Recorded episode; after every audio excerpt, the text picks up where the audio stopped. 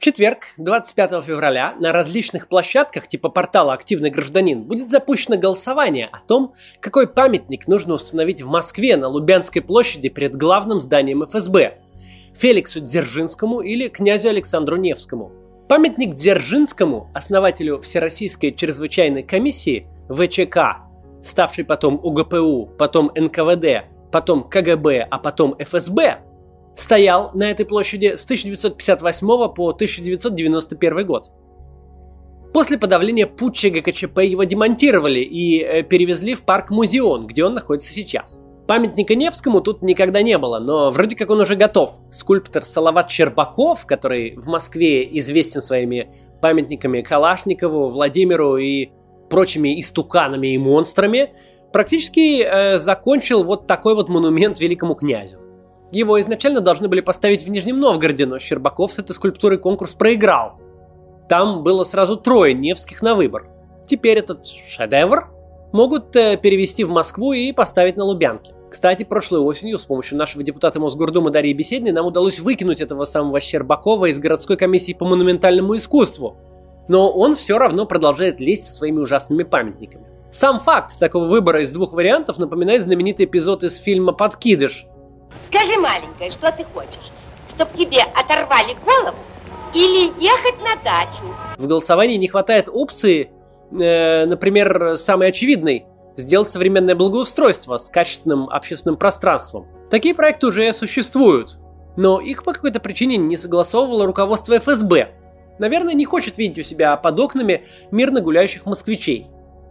Можно вернуть на площадь Никольский фонтан – который стоял здесь целых 100 лет, с 1835 по 1934 год. Он сохранился и находится в нескучном саду. Можно перенести в центр площади Соловецкий камень, установленный сейчас в сквере у Политехнического музея, в память о жертвах политических репрессий. Или, если уж прямо хочется именно памятник, то найти какого-то другого исторического деятеля. Выбор же из этих двух персонажей кажется надуманным. Какое отношение Александр Невский имеет к Москве? Он вряд ли здесь когда-нибудь вообще бывал. Да и вообще, Москва при его жизни представляла из себя небольшую крепость на окраине Владимирского княжества, а на месте нынешней Лубянской площади вообще шумел дремучий лес. Имидж Невского сформирован фильмом Сергея Эйзенштейна, вышедшим на экраны в 1938 году, в эпоху, когда Сталин искал в русской истории героев, успешно сражавшихся против разных захватчиков.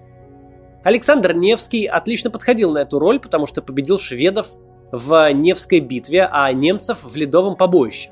Но если кто с мечом к нам войдет, от меча и погибнет.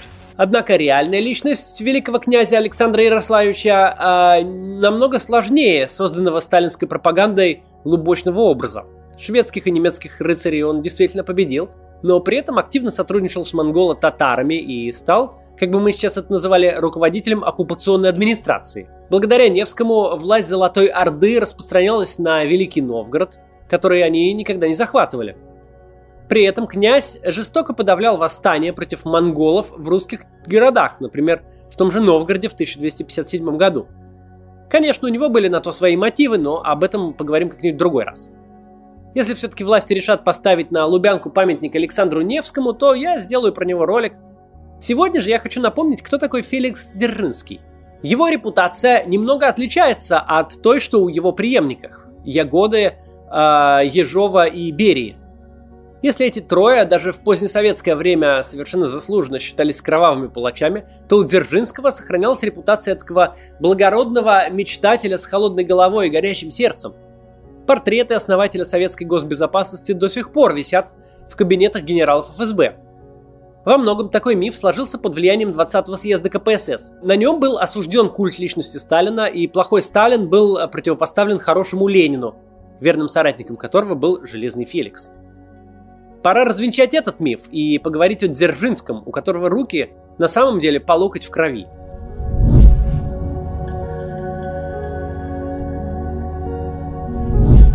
Феликс Дзержинский родился 11 сентября 1877 года в польской э, дворянской семье в родовом имении неподалеку от Минска – его отец рано умер, и семья жила небогато, но дружно. У Феликса было семь братьев и сестер. Дзержинский мечтал стать католическим священником, ксензом, но не сложилось. Появились другие интересы. Жизненный путь Феликса Дзержинского – это буквально материализация страхов современных российских властей о вовлечении школьников в политику. Но сейчас, прежде чем об этом поговорим, прервемся на короткую рекламу, потому что дальше реклама будет вообще неуместна. Иногда мне хочется, чтобы можно было загружать информацию прямо в мозг, как в фантастических фильмах. Потому что столько всего интересного вокруг, столько хочется узнать и прочитать, а времени на это категорически не хватает. К сожалению, до такого, как в фильмах, э, техника еще не дошла. Зато можно научиться читать в 2-3 раза быстрее и при этом усваивать на 30% больше. Как это сделать, расскажет автор этой методики Гузель Абдулова на бесплатном вебинаре «Книга за час». Вы узнаете о распространенных ошибках, которые люди делают при чтении, и о том, как они мешают читать быстрее. Прямо на вебинаре покажут несколько упражнений для скорочтения.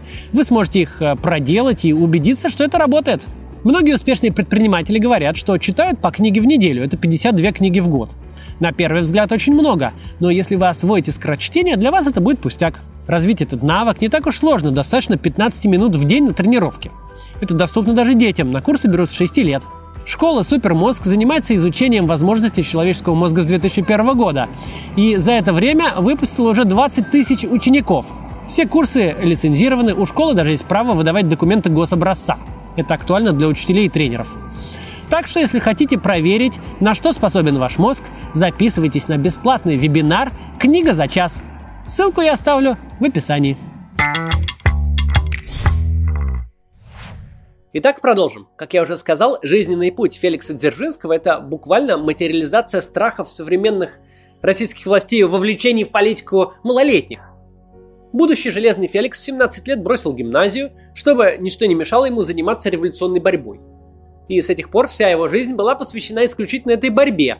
Агитация среди рабочих, печать листовок с призывами к свержению самодержавия, руководство стачками и прочее раскачивание лодки. В 1895 году Дзержинский присоединился к социал-демократической организации.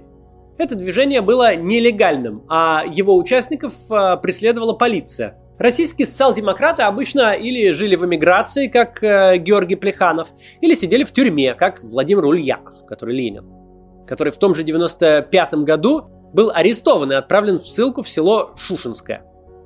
Не избежал-то участи Дзержинский. В 1897 году его отправили в ссылку в Вятскую губернию. Царская охранка, впрочем, работала так себе, и политзаключенные у нее регулярно сбегали из мест лишения свободы.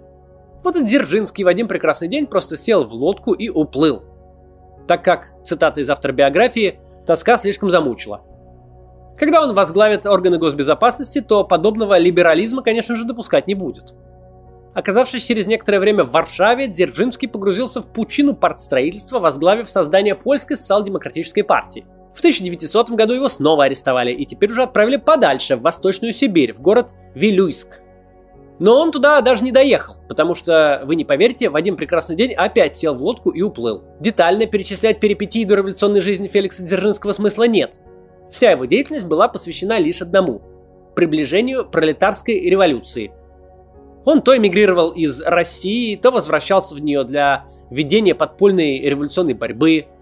Познакомившись с Лениным, он приложил много усилий для объединения польских социал-демократов с РСДРП вошел в Центральный комитет партии и стал убежденным большевиком. Его постоянно арестовывали, но ему каждый раз удавалось бежать. В общем, свергал, свергал Дзержинский путинский режим, но в 1912 году все-таки его по-серьезному закатали в тюрьму. И э, следующий год он провел в тюрьме, а освободила его из бутырки лишь февральская революция 1917 года. Оказавшись после тюрьмы на свободе, Дзержинский вернулся в руководство партии большевиков и принял активное участие в подготовке революции. Он присутствовал на легендарном заседании ЦК партии 10 октября 1917 года, где было принято решение об организации вооруженного восстания в Петрограде. В день самого восстания именно Дзержинский руководил отрядом, который захватил почту и телеграф. Революция, как мы знаем, победила, и большевики во главе с Лениным и Дзержинским пришли к власти – Формально большевики провозгласили власть советов, то есть э, представительных выборных органов от рабочих и крестьян. Но фактически они сразу же приступили к установлению режима диктатуры. Очень быстро были запрещены все остальные политические партии и ликвидированы завоевания февральской революции, установлена цензура, отменена свобода собраний. Большевистский переворот в России приняли далеко не все. Партия Ленина не смогла даже и близко выиграть выборы в учредительное собрание, состоявшееся в конце 1917 года. Это собрание должно было решить судьбу России, определить форму управления и избрать законные органы власти. Но поскольку большевики там оказались в меньшинстве, они просто разогнали учредительное собрание и тем самым окончательно утратили легитимность, превратившись в а, узурпаторов, насильственно удерживающих власть в стране. Однако стали правителями. И продолжалось так до 91 года. Такие действия вызвали протест в обществе, началась гражданская война, и перспективы победы в ней, особенно первые годы, были для Ленина далеко не очевидными – Ему пришлось перенести столицу из Петрограда в Москву, чтобы спрятаться от противников за стенами Кремля. С внешними врагами красным все было понятно. На севере, востоке и юге России формировалась Белая армия, которая не признавала большевистский переворот и не скрывала своих намерений, но для сохранения власти необходим был поиск врагов и внутри контролируемой большевиками территории. 20 декабря 1917 года была создана Всероссийская чрезвычайная комиссия по борьбе с контрреволюцией и саботажем, сокращенно ВЧК. Ее основателем и первым руководителем стал Феликс Дзержинский. Эта структура, периодически изменяя названия ОГПУ, НКВД, КГБ, просуществует вплоть до развала Советского Союза, а потом превратится в ФСБ и сохранится до наших дней. Нынешний президент России является выходцем именно из этой структуры. 20 декабря э, до сих пор в нашей стране отмечается э, День работников органов госбезопасности. Работников этой чрезвычайной комиссии начали э, называть производным от ее аббревиатуры – чекисты. Название прижилось, и даже сегодня так иногда называют ФСБшников. Полномочия ВЧК были определены очень широко и очень расплывчато, что давало чекистам огромные возможности. Знакомо, да? Они исполняли функцию одновременно следователей, судей и палачей. Контрреволюционерам и саботажникам можно было объявить кого угодно, например, буквально любого из так называемых классовых врагов большевиков – представителей интеллигенции, духовенства, бывших царских офицеров и так далее. Никаких законов, да и вообще критериев, определявших виновность или невиновность граждан, не существовало. Например, 23 э, февраля 2018 года был опубликован декрет «Социалистическое отечество в опасности», который разрешил ВЧК расстреливать на месте преступления неприятельских агентов, спекулянтов, громил, хулиганов, контрреволюционеров, агитаторов и германских шпионов. Ну, то есть практически кого угодно – кстати, именно в честь этого декрета мы отмечаем так называемый День защитника Отечества 23 февраля. На службу в ЧК ни в коем случае не брали бывших жандармов и сотрудников царской охранки. Их судьба в Советской России вообще была довольно печальной. Зато зачастую приглашали отсидевших уголовников. Считалось, что те, кто побывал в тюрьмах, зная, лучше знакомы с методами полицейской работы. Аппарат ЧК быстро разрастался, появились региональные управления ГУБ ЧК, отделы ВЧК появились на ключевых предприятиях, транспортных узлах. 30 августа 2018 года в Москве было совершено покушение на Ленина. По официальной версии, в него стреляла эсерка Фанни Каплан. Но у историков до сих пор нет единого мнения относительно мотивов и обстоятельств этого покушения и его причастности к нему Фанни Каплан. В тот же день в Петрограде был убит председатель местной ЧК Урицкий – в ответ на эти события большевики объявили о начале красного террора. Соответствующий декрет, опубликованный 5 сентября, требовал расстреливать всех причастных к белогвардейским заговорам, организациям и мятежам, а также впервые в истории России постановлял, что классовые враги должны быть изолированы в концентрационных лагерях. Именно такой термин фигурирует в тексте декрета – концентрационные лагеря. Органы ЧК под руководством Дзержинского занимались расстрелами, взятием заложников, отправкой людей в лагеря – в общем, осуществляли террор в полном смысле этого слова. Невозможно даже приблизительно подсчитать число жертв красного террора. Понятно, что речь идет о сотнях тысяч человек, большая часть из которых не совершала никаких преступлений. Для сравнения, почти за полвека предшествовавших Первой мировой войне в царской России было казнено всего 6 тысяч человек, в основном по уголовным статьям, и это включая период революции 1905 года и Столыпинских реформ. Но, может быть, Дзержинский не был причастен к этому, а красный террор осуществляли без его ведома? Источники говорят об обратном.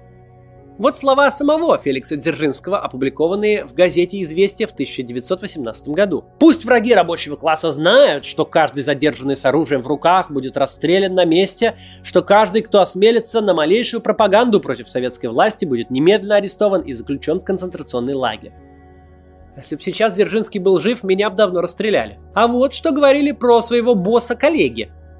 Дзержинский подписывал небывалое большое количество смертных приговоров, никогда не испытывая при этом ни жалости, ни колебаний.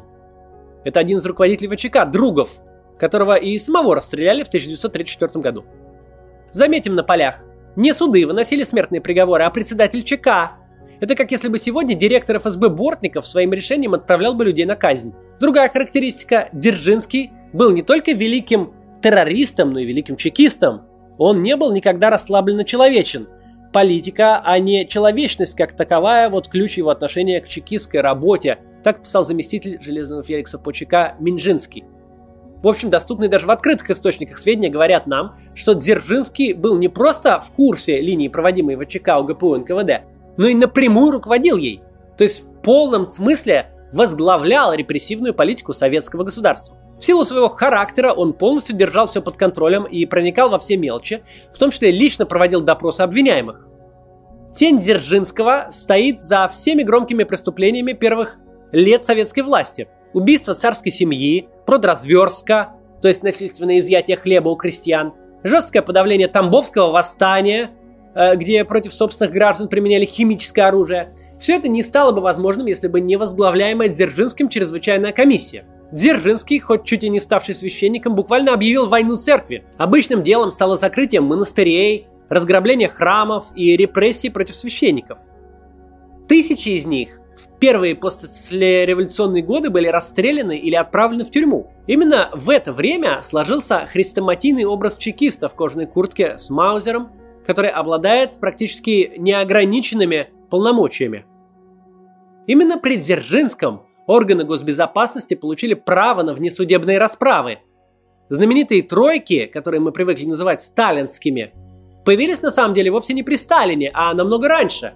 Феликс Дзержинский лично возглавлял самую первую такую тройку еще в 1918 году. Наконец, именно при Дзержинском в России появилась система, из которой позже вырастет ГУЛАГ – Декрет о лагерях принудительных работ вышел в 1919 году. В 1923 году был создан «Слон», печально известный Соловецкий лагерь особого назначения.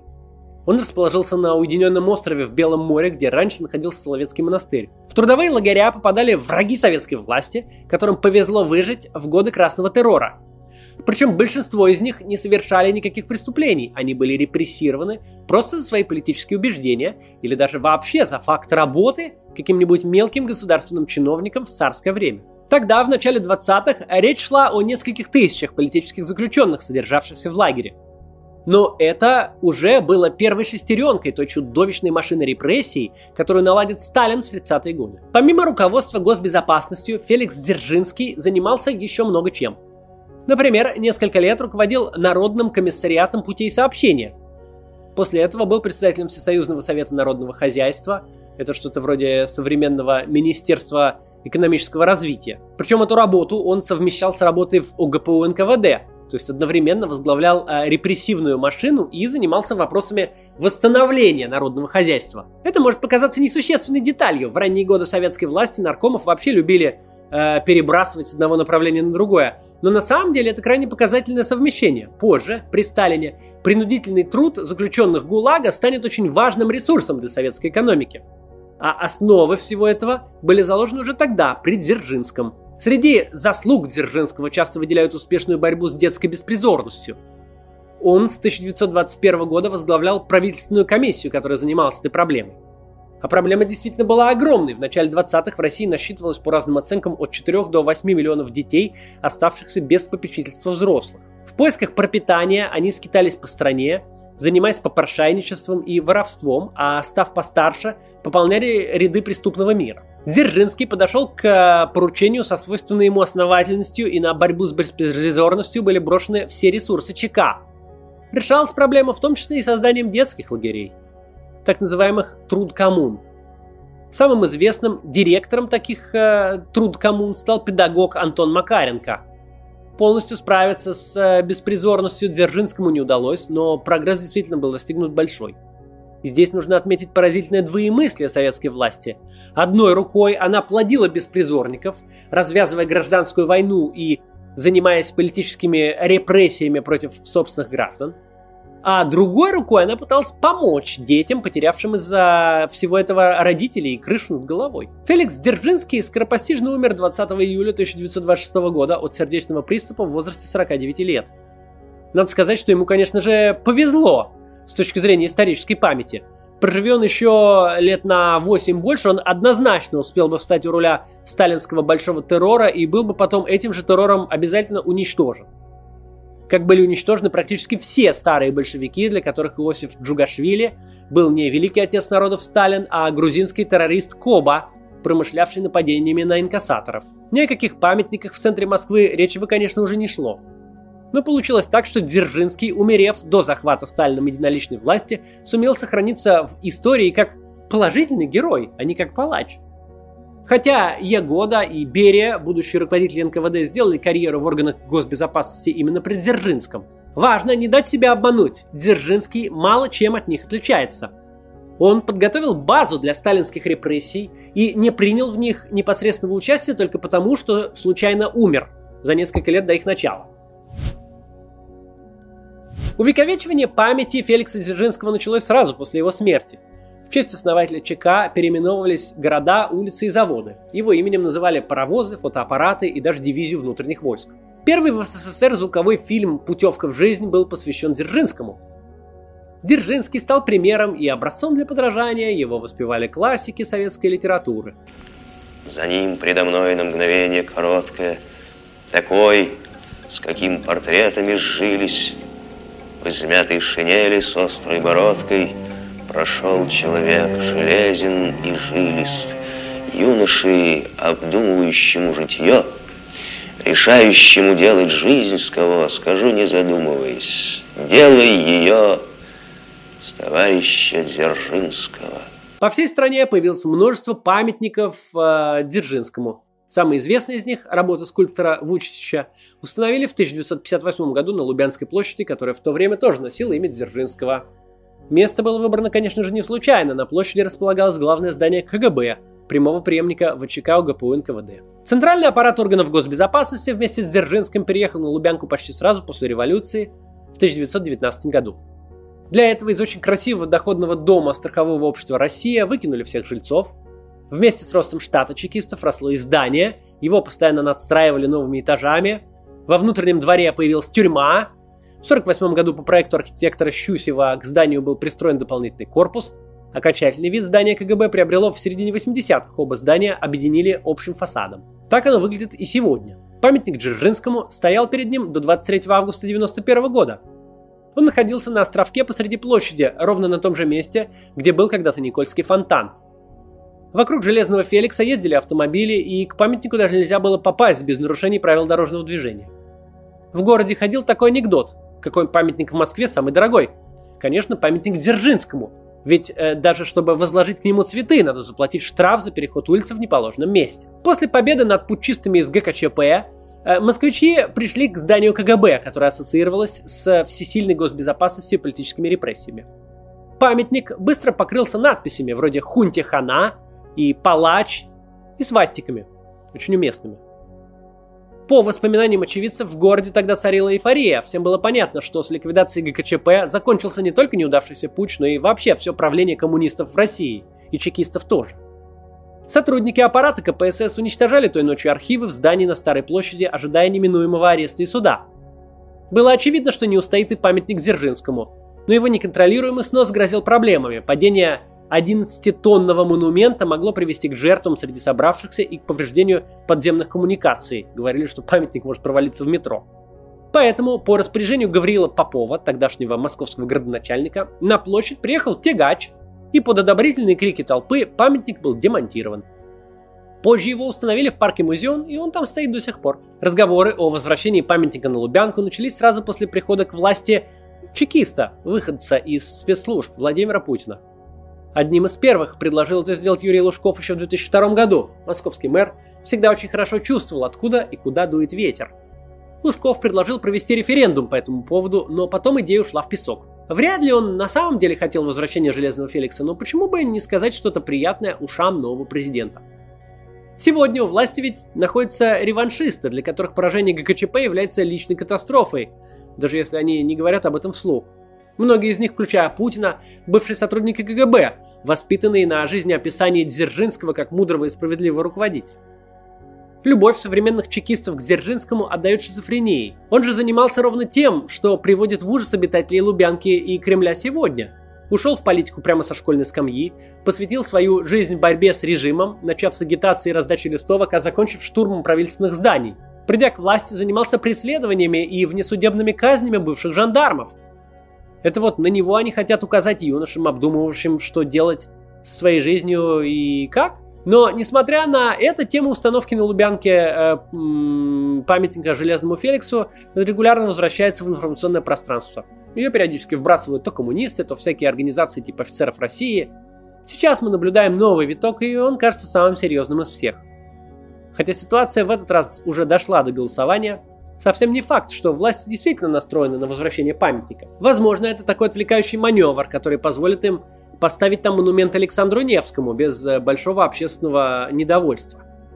Типа не Дзержинский и слава богу. Очень плохо, что при этом вся дискуссия свелась к обсуждению этих двух кандидатур, а не к выбору между разными вариантами, среди которых должно быть нормальное благоустройство, возвращение фонтана, Никольского фонтана, сохранение статуса КВО, то есть оставить как есть, и еще много других. Но даже если они решат все-таки снова установить на Лубянке Дзержинского, понятно, что он простоит там ровно столько, сколько просуществует путинский режим.